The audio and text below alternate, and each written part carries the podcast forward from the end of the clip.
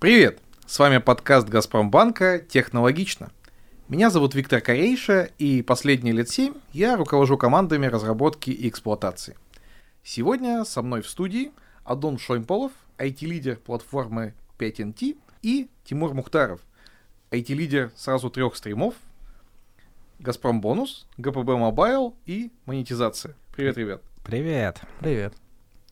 Ты руководишь сразу тремя стримами. Напомни, пожалуйста, нашим зрителям, что вообще такое стрим и как в тебя столько всего помещается. Да, это довольно-таки интересный момент. Эти три стрима, они хоть и обособлены, но на самом деле входят в одну а, в одно направление. Это направление можно назвать как розничная экосистема. Экосистемы как таковой много. Она есть для физлиц, есть для юрлиц, есть еще там для других сегментов и так далее. Но вот а, мои три стрима, они чуть ли не параллельные идут друг с другом. Стрим же в Газпромбанке — это некая такая единица, которая а, в сложной иерархической структуре корпоративной, когда есть много департаментов, управлений и направлений, а, объединяют между собой людей вокруг конкретного продукта или там процесса, который они разрабатывают. Стримы, по сути, должны... Клиентоцентричные их еще Клиентоцентричные, да. Стримы должны стирать э, границы там, и рамки между людьми из разных департаментов и а, упрощать взаимодействие между ними. Вот что есть, наверное, православный стрим. И при этом управляется это все вот один, одним а, лидером стрима и там IT-лидером. Адон, а ты IT-лидер платформы. Напомни, пожалуйста, коротко, может быть, кто-то пропустил наши выпуски, где мы говорили про платформизацию, что такое платформа и очень хочется, чтобы ты рассказал, чем вы с Тимуром отличаетесь, ваш подход и mm. то, чем вы занимаетесь. А, ну, если кратко, то есть несколько разных видов стримов. Есть канальные стримы, есть платформенные, продуктовые и, кажется, сервисные, да, они, Тимур, называются у нас? Сервисные, да. Да, сервис. Ну, как пример, например, сервисные, сервисного стрима — это цифровые продажи. Пример продуктового стрима — это продукты, например, Daily Banking. Да, да тот же самый мой Газпром бонус. Да, ну, тоже, да. Кредитные карты, например, да, или ипотека, вам всем небезызвестная, да, ипотека, автокредитование и так далее. И есть э, стримы, какие еще не назвал? А, сегментные я не назвал. Есть еще сегментные стримы. Ну, например, премиум банкинг. То есть это, казалось бы, тоже занимаются они продуктами, но у них э, конкретные сегменты клиентов, например, премиальные клиенты. Если говорить по платформе, то они обеспечивают для, для других уже продуктовых стримов, канальных, для тех, кто, собственно, делает бизнес, продукт и прибыль а, для банка, а, возможность а, работать на своих платформах.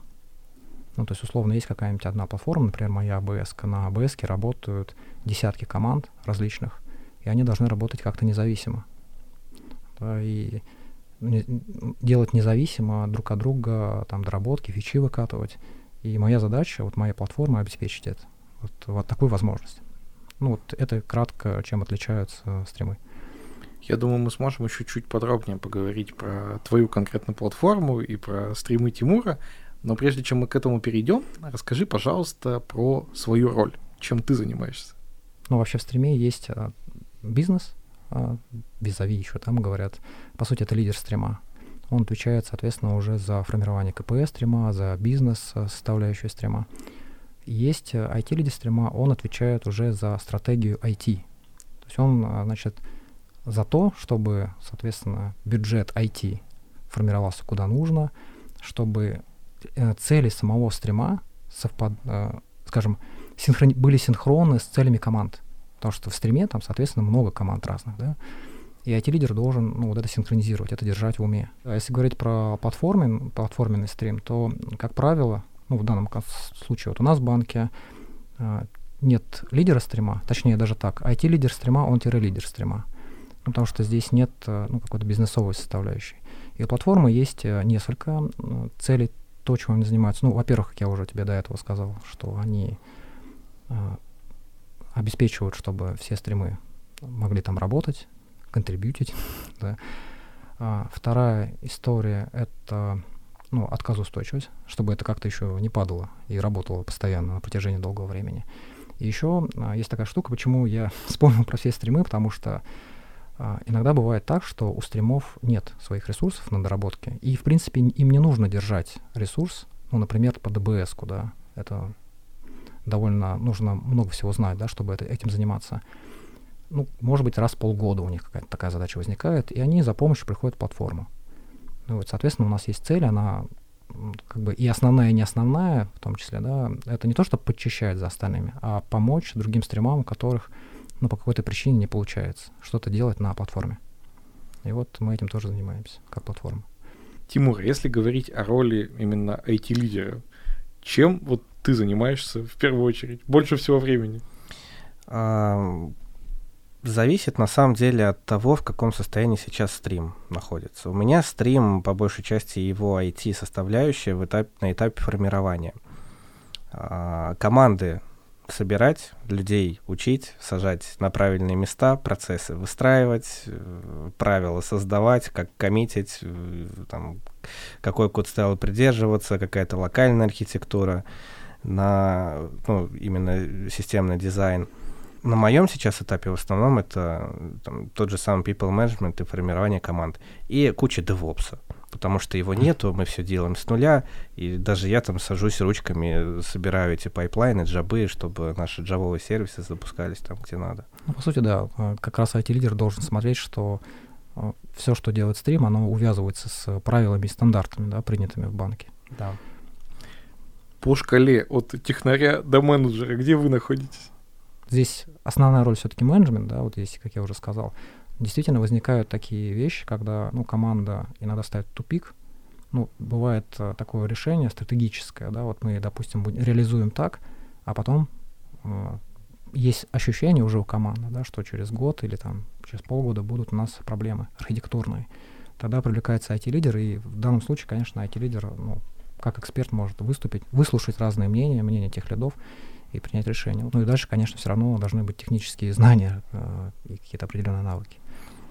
У нас тоже, можно, наверное, сказать, довольно жесткий отбор вообще в эти, в эти лиды. Сейчас на, напугаешься. В нашу касту. Ну, а чего пугать? Так и есть. На любой работе всегда есть какие-то требования. И в нашем случае требования — это как бы инженерный профиль это должны быть бывшие разработчики, которые, ну, либо практикующие ребята, которые могут писать код и знают, как его писать. Тимур, вот если взять твой путь от инженера, в смысле индивидуального контрибьютора, до IT-лидера, скажи, у тебя было это целью? То есть ты прям к этому шел или, ну, просто так получилось? Так получилось. Я никогда к этому не шел. Я всегда себе представлял 70-летним а, стариком в трусах, который сидит и на чем-то прогает. Нет, оно все приходит как-то само собой. Да и вообще я заметил, что очень часто, особенно в IT-командах, а, люди любят отдавать ответственность. Вот а, ты приходишь в команду, у вас там пять человек. А, что-то пошло не так. И, как правило, все там в кусты, никто ничего не знает, там моя хата с краю, мой комит прошел и все такое. И как только появляется, условно, человек, который готов попытаться разобраться, сказать, сейчас, сейчас разберусь, сейчас там что-нибудь починим и так далее, оно начинает прилипать.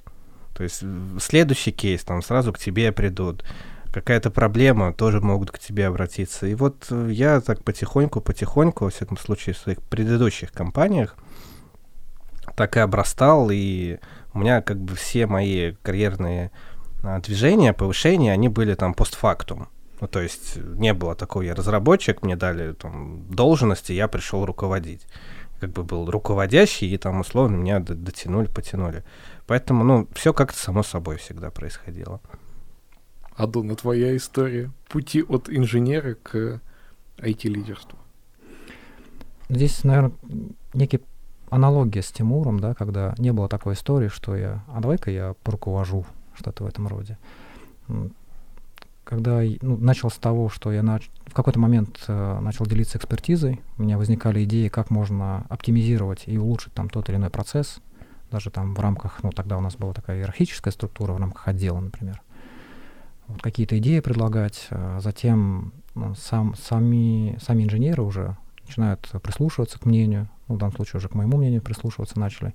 И так постепенно вот эта история, когда, ну, она двигает уже тебя вперед, выше. Дальше говорит, ну, давай ты побудешь тем лидом, например, да, руководителем. Окей, хорошо, мне это близко.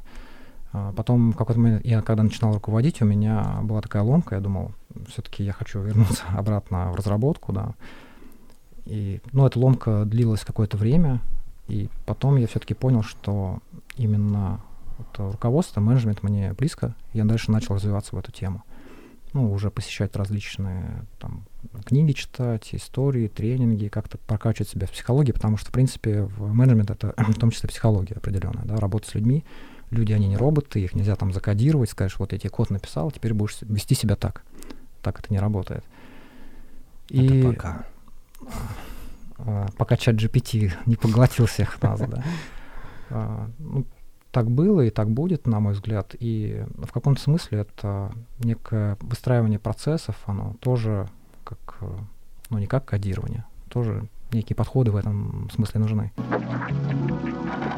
Тимур, ты говорил чуть раньше про некоторый уровень ответственности, который нужно на себя взять, чтобы двигаться дальше. А мне очень хочется спросить тебя про делегирование. Как ты с этим справляешься? Плохо. Я с этим справляюсь плохо и не устаю об этом говорить. На самом деле делегирование для меня это, да и, наверное, хочется верить, что для любого руководителя всегда процесс, которому надо учиться постоянно. Делегирую я, как правило, задачи, которые делал я сам раньше. Вот я сделал что-то подобное, там, не знаю, что-то написать, что-то разработать, что-то построить. Вот я сделал, я знаю как, и вот уже могу отдать. А, я себя учу тем, что стараюсь относиться к этим вещам немного проще. Сначала начинаю с делегирования того, что не критично, если не будет выполнено, а, и как бы не стараюсь особо контролировать там, до ближа- приближающего срока выполнения. Потом начинаю отпускать, отдавать там, задачи серьезнее, серьезнее, серьезнее, и потом в какой-то момент все взрывается, потому что я дал что-то слишком важное, что а, как бы с чем человек не справился, я никак это не проконтролировал, и я откатываюсь там в своем уровне делегирования на самую стартовую точку.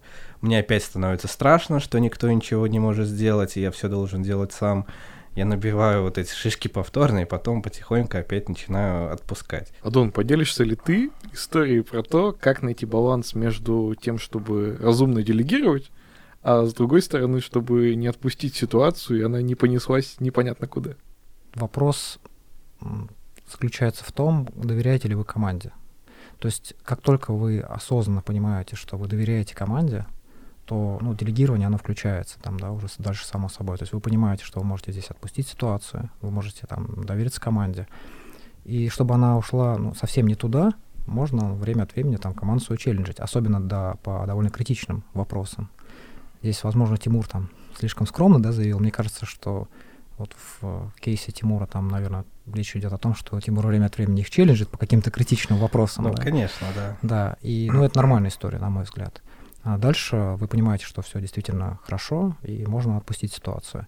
С другой стороны, э, не должно быть такой истории, что вы отпустили, и там такая анархия да, возникла. Вот этого можно избежать, если команда понимает, по каким конкретно процессам и правилам она работает.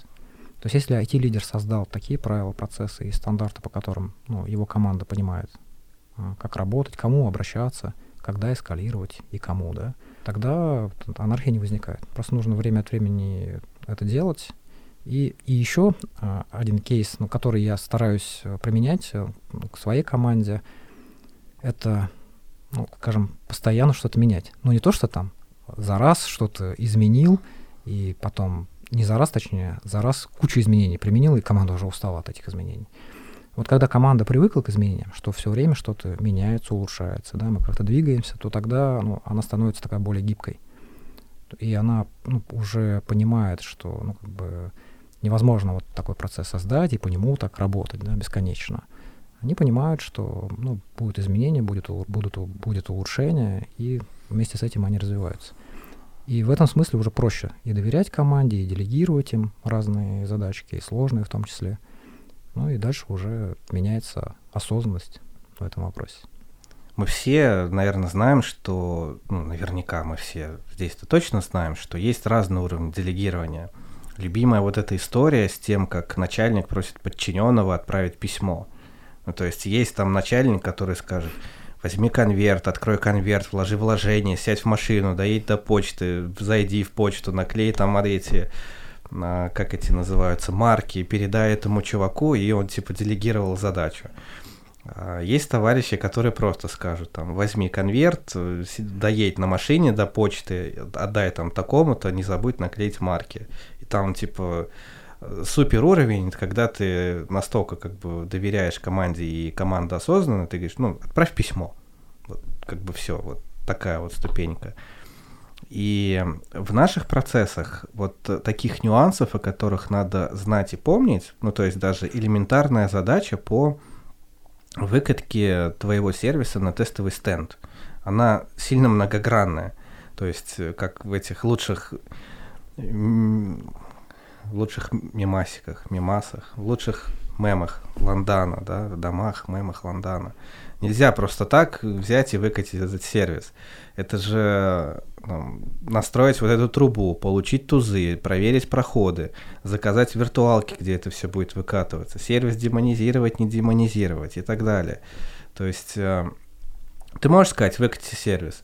Ребята могут махнуть головой они могут, опять-таки, взять твою джарку, закинуть ее по SSH и запустить, но результата от этого на самом деле ноль.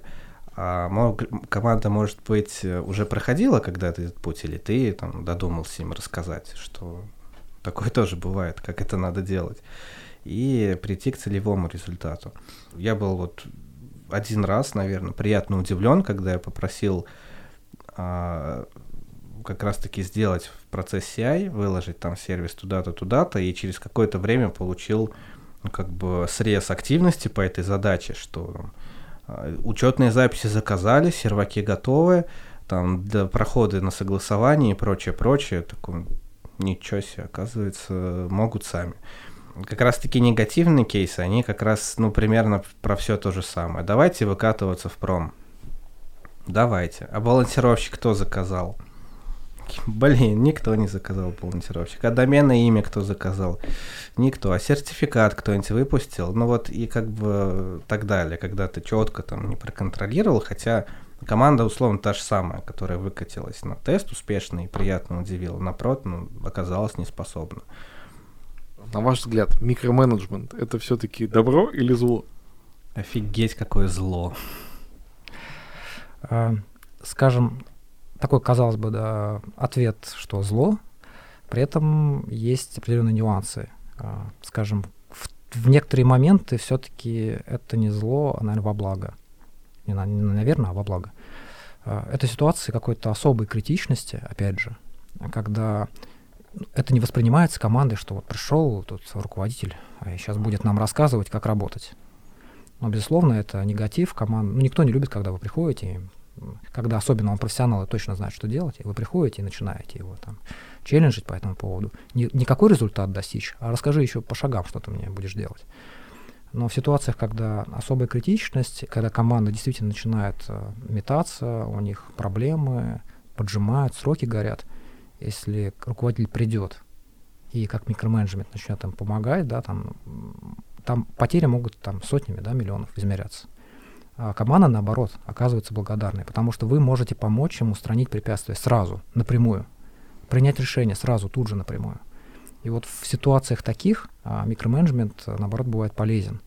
Другое дело, что с опытом нужно понимать, э, когда э, нужно прийти и помочь команде, а не то, что в кавычках помочь, да, пришел нам помогать. И, и давай разделять. Не будем говорить, что микроменеджмент это норм, а вот микроменеджмент зло, но антикризисный микроменеджмент имеет место право быть. Ну, безусловно, да. Если говорить по этому в целом, то это э, плохо, но не нужно а, вот просто, а если молодой руководитель, он может понять, о, микроменеджить вообще плохо, да. И я тоже когда-то так думал, молодой руководитель, до последнего, ничего страшного, они справятся там, да. А потом а, это же потом идет с самого низа, самый наверх, да, и потом IT-директорам тоже приходится за это отвечать. Поэтому Вот эту грань нужно понимать, когда все-таки в какие-то моменты... Во-первых, кажется, нужно стараться не допускать таких ситуаций, но если коли уже допустили, нужно прийти, извините, по микроменеджерить. И этого бояться не нужно. Нужно как бы стараться не допускать таких ситуаций максимально. Бывают ситуации, когда тот путь, который ты предлагаешь, он ну, не оптимальный. Угу. А нет ли страха а, выдать какой-то путь и из-за того, что он был неправильным, потерять авторитет? А, страха такого нет.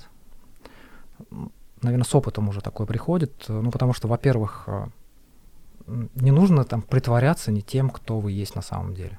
Да, это вот такая такое мое понимание, да, пришло со временем. То есть, если вы понимаете, что, ну, привели куда-то не туда команду, ну, можно не то что оправдываться перед командой, да, сказать, извините, я был неправ. Да, ну, здесь это нужно просто принять в себе, сказать, что, да, действительно, ну, такая ситуация возникла, ну, будем думать, как это исправлять. А, если команда понимает, что у вас есть это понимание, вы там не оправдываетесь перед всеми, там, а, то авторитет не падает в этом случае. То есть вы все-таки продолжаете быть профессионалом, и команда вам верит.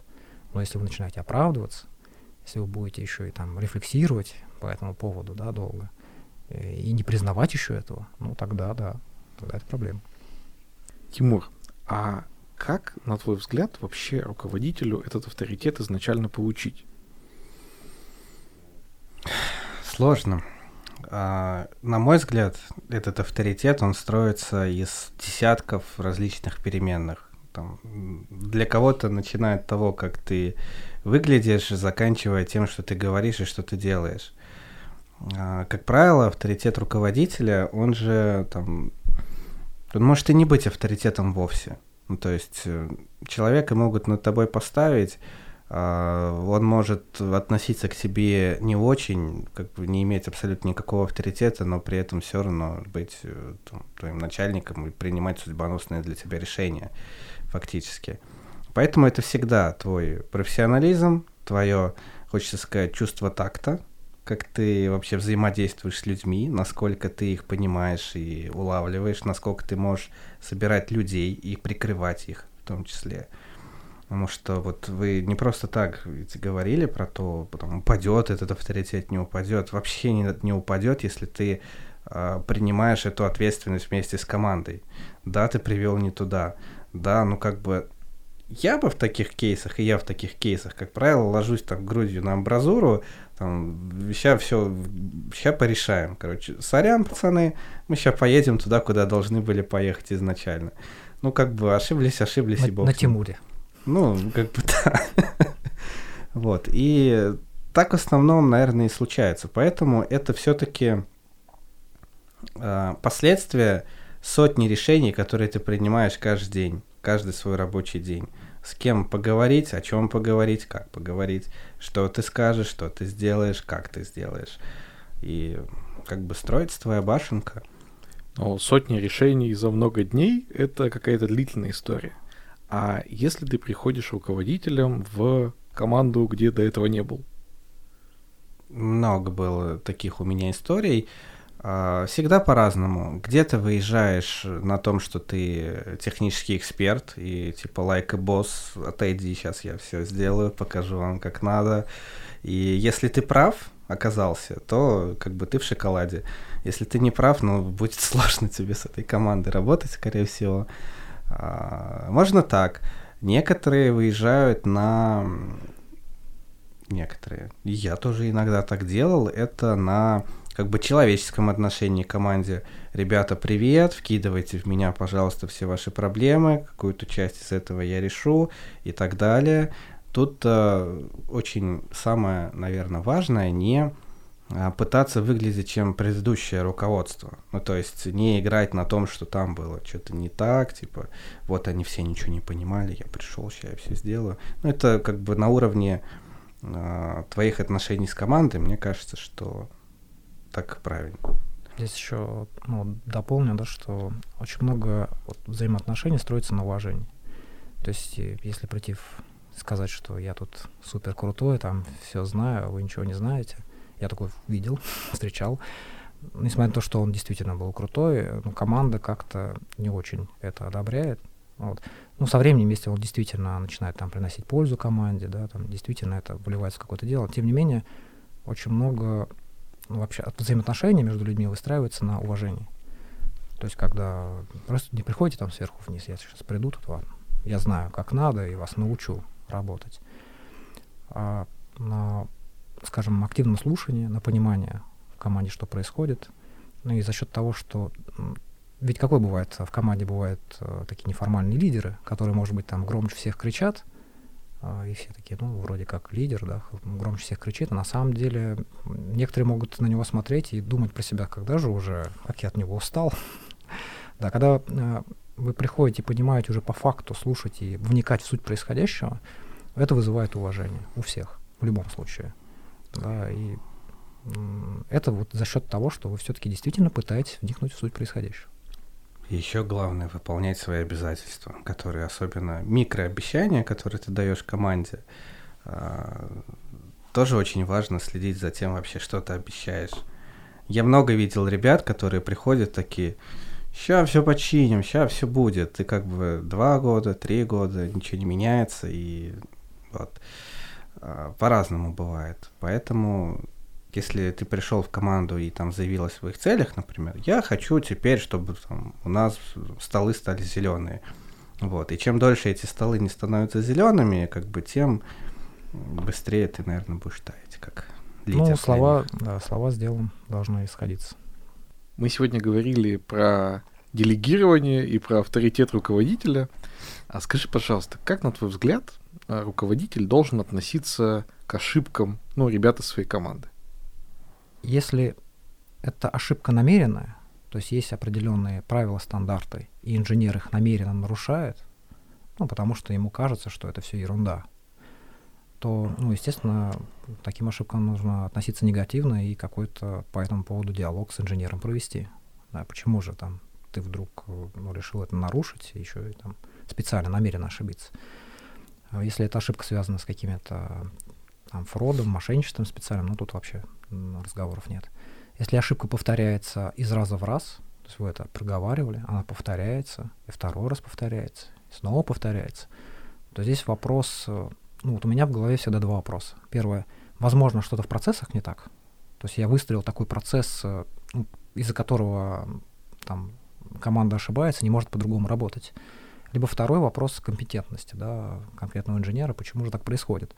Потому что ну, в конечном итоге страдает вся компания и команда. Вот, поэтому нужно смотреть все-таки, что это за вид, тип ошибки.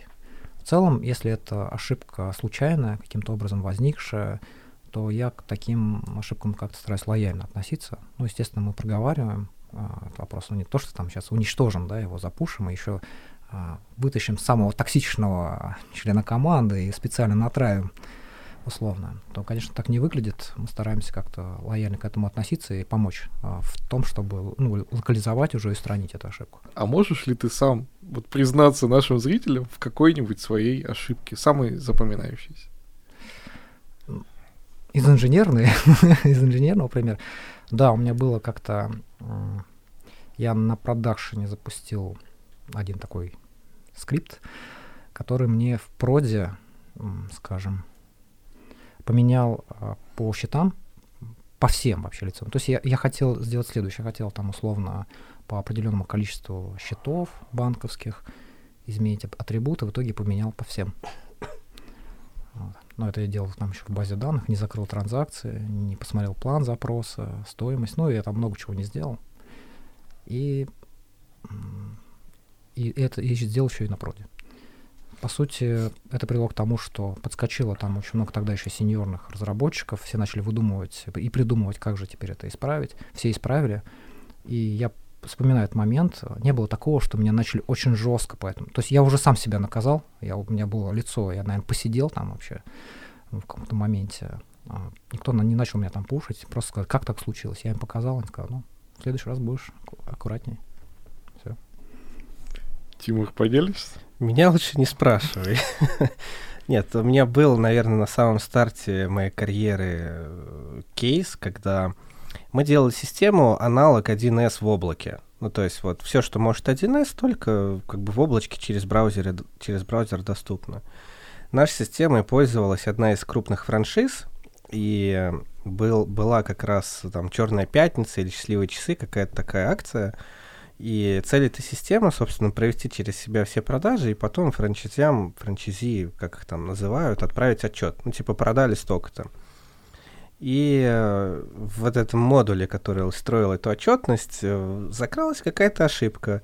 Всего лишь недоотправили информацию о 300 тысячах долларах, которые магазин заработал.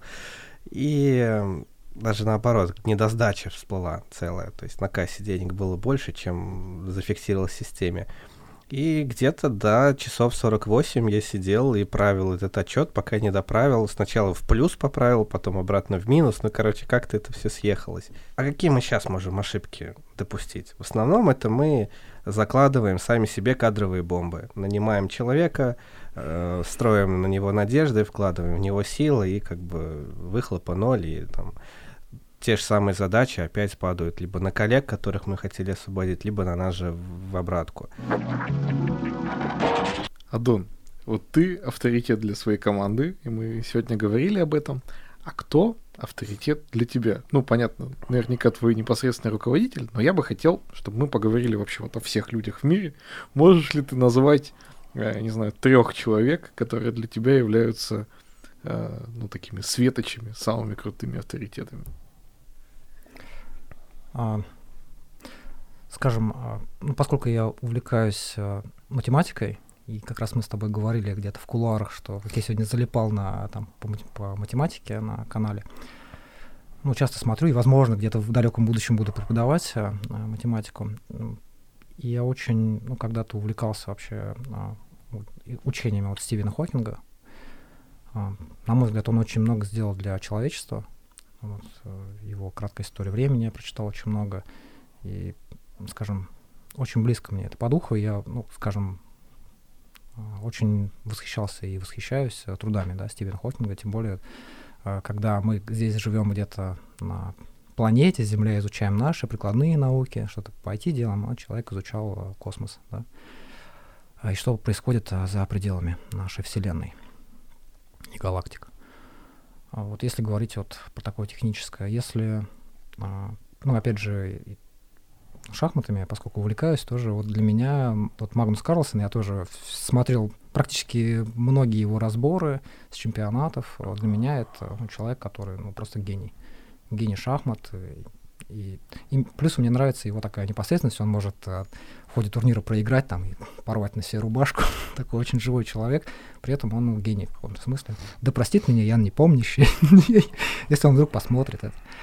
А, хотя он тоже крутой, на всякий случай.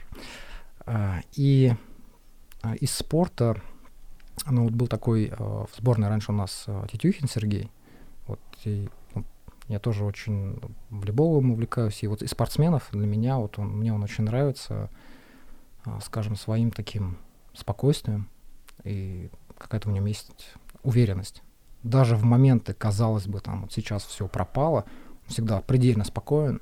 И хочется на него смотреть и верить, что чувак, ты из чего вообще выкован там? Из стали. из, ну, вот, э, поэтому вот из таких разных областей для меня вот эти люди очень крутые. Тимур, поделишься своим я, поп- я попробую, но я признаюсь честно, я довольно ограниченный товарищ в каких-то увлечениях, потому что у меня там и работа, и семья — это все мои увлечения. Я, наверное, больше мыслю какими-то образами. И вот могу сказать там образ, под который подходящий герой или человек там всегда будет для меня авторитетом. Не знаю, в первую очередь всегда уважал там и ценил тех, кто, вопреки всему и несмотря ни на что, готов защищать то, что для них ценно. Вот придумайте любой кинофильм, где там главный герой а, что-то придумал, все такие, да ну, это мусор, -ра -ра", там бьет его, избивает, он такой потом в конце все, и стал царем боженькой, защитил. Вот э, такие истории, когда я их замечаю, я прям проникаюсь к людям и персонажам, там, кто бы не олицетворял это все. Второй, наверное, типаж — это люди или человек, который день ото дня готов делать работу, которую никто не ценит, но при этом это работа во благо. Вот э, тоже очень такие истории, очень много строится, по-моему, в литературе наверняка таких тоже есть. А и в фильмах, и сериалах такие персонажи, которые это олицетворяют. А, вот этот типаж. Третий тип, наверное, людей — это товарищи, которые готовы жертвовать собой как бы ради тех, которым, ради тех людей, которым это не нужно, или те, которые не просят об этом. А, есть всегда такие тоже персонажи, которые, ну там, вот тут могу, да, придумать, Бэтмен, такой, типа, нафиг, никому не нужен этот Бэтмен, но при этом он как бы помрет, но Готэм спасет. Хотя он как бы не заслуживает или не просит, вот что-то из этой серии. В общем, какими-то Аль- такими альтруист. образами. Ну да, альтруист. Вот. Ты заговорил о Бэтмене, я не могу не спросить, а кем ты мечтал стать в детстве? А я не помню. То ли, то ли Человеком-пауком, но Бэтмен для ребенка это слишком сложно.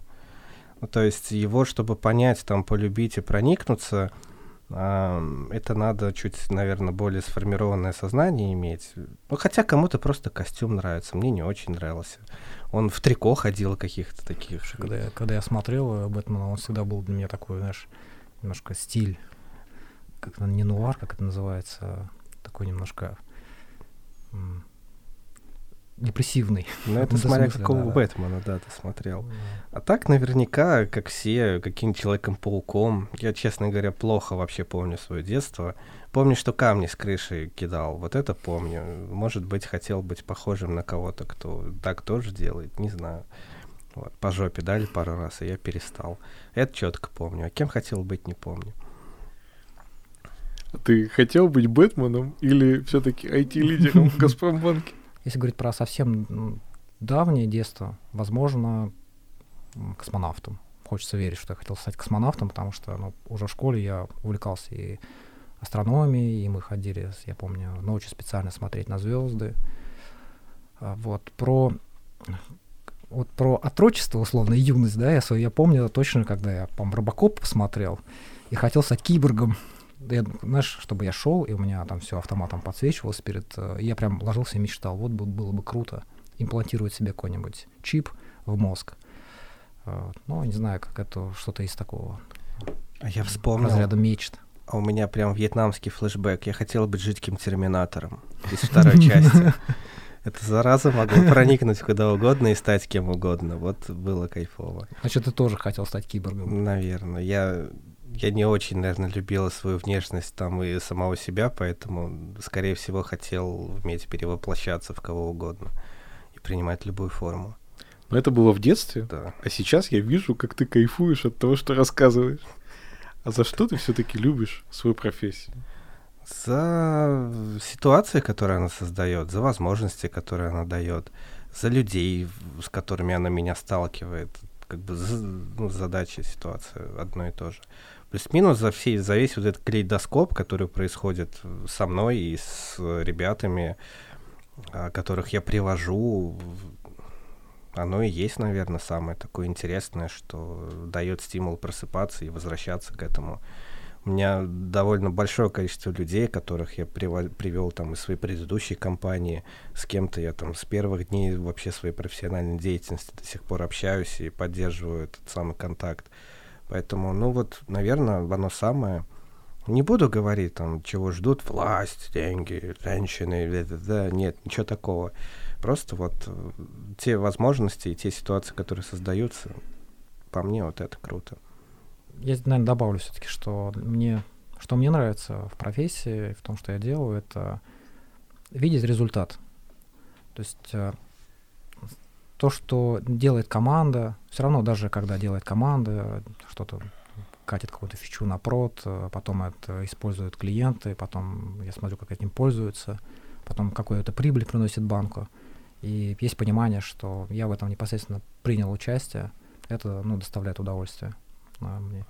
И вот как раз в IT вот, вот это получение результата, особенно вот сейчас динамично да, рынок, когда очень много продуктов э, выпускается, очень много различных технологий, то как бы можно видеть результат. Вот это вот мне э, в работе моей нравится. Ну и нравится общение очень много, психология, как я как раз говорил в начале где-то о том, что в, в вообще в в менеджменте, да, в руководстве мне нравится вот как раз вот этот психологический фактор. Говорить с людьми, я очень люблю людей, да, э, здесь как это, есть анекдот на эту тему, да, что доктор, я, кажется, ненавижу людей, я болен, отнюдь вы абсолютно здоровы. А здесь, ну, обратная ситуация. Я все-таки, наоборот, больше людей все-таки люблю и люблю с ними взаимодействовать, общаться, как-то, наверное, вот так. Я думаю, что наши зрители уже поняли, что быть IT-лидером в Газпромбанке это очень круто. А давайте вместе с вами э, найдем топ-3 совета, что нужно делать, чтобы достичь таких же высот. Ну, то есть понятно, что можно пройти весь ваш профессиональный путь, и, наверное, это, это и правильно. Но, тем не менее, вот если выбрать три вещи, давайте выберем вместе. С каждого по три или Не, вот мне хочется, чтобы общая, общая тройка. Одновременно, сразу. Не, можно поспорить немножко. Ну, для меня всегда как бы закон нормально делать, нормально будет. Вот это во всех сферах. В принципе, чтобы занимать уже какую-то позицию руководителя, нужно войти. Да? Вот мы говорим сейчас про IT, нужно интересоваться, что все-таки происходит в бизнесе, так или иначе. Не то, что там пойти и уметь клиентские пути все разрабатывать и так далее, но все-таки понимать этот продукт конкретно зачем нужен бизнесу. И вот э, я вижу, что инженеры, которые уже приходят, начинают интерес, интересоваться конкретно продуктом, что это такое и зачем он нужен компании, да, то тогда вот э, такие инженеры, они автоматом уже начинают ну, подтягиваться истории, они могут, э, им проще общаться с бизнесом, ну, как бы бизнес уже их слушает тоже, да, потому что понимает, что он не просто так это говорит. Он все-таки пытался вникнуть. Это первое. А второе, ну, как пытаться изучать, что другие команды делают. Ну, все-таки вникнуть, потому что как раз вот лидеру, руководителю им приходится часто взаимодействовать. И говорить о том, что я не знаю, что у вас там происходит. Ну, вот. ну надо, чтобы так. Все-таки надо поставить себя на место другой команды время от времени. А, так, ну и третье, уважение. Ну, как бы уметь слушать, уважать людей. Это не значит, что там быть таким, прогибаться, еще что-то, но все-таки какое-то мнение иметь и себя ценить. Если про практические говорить, практические вещи, да, то можно, ну, вот, скажем так, стримы, вот они сейчас у нас не, не то, что вот такие стримы зафиксированы, и все. Они у нас появляются время от времени, вот даже вот Тимур тоже, да, вот когда появился год назад, да, вот некоторые стримы, они появляются, появляются новые, у нас активно растет бизнес, новые сегменты появляются, продукты, и IT-лидеры нужны. А, и есть резерв, вот, кадровый резерв IT-лидеров. Можно прийти, если вы чувствуете в себе, что вы, вам это по душе, можно подойти там, даже к ну, кому вы доверяете, там, IT-лидеру, например, своему, сказать, что я вот чувствую в себе, что я могу, да. Ну и там дальше уже, если все нормально, можно уже пройдете ассессмент, кажется, на уровне у Линкова уже, Алексея. И если все хорошо, вас включат в резерв. Вот это потенциально, когда появится новый стрим, вы потенциально можете им стать. Ну а на этом все. Спасибо, друзья. Было очень круто, было очень здорово, Спасибо. очень интересно. Всем пока. Спасибо за внимание. Пока. Пока-пока.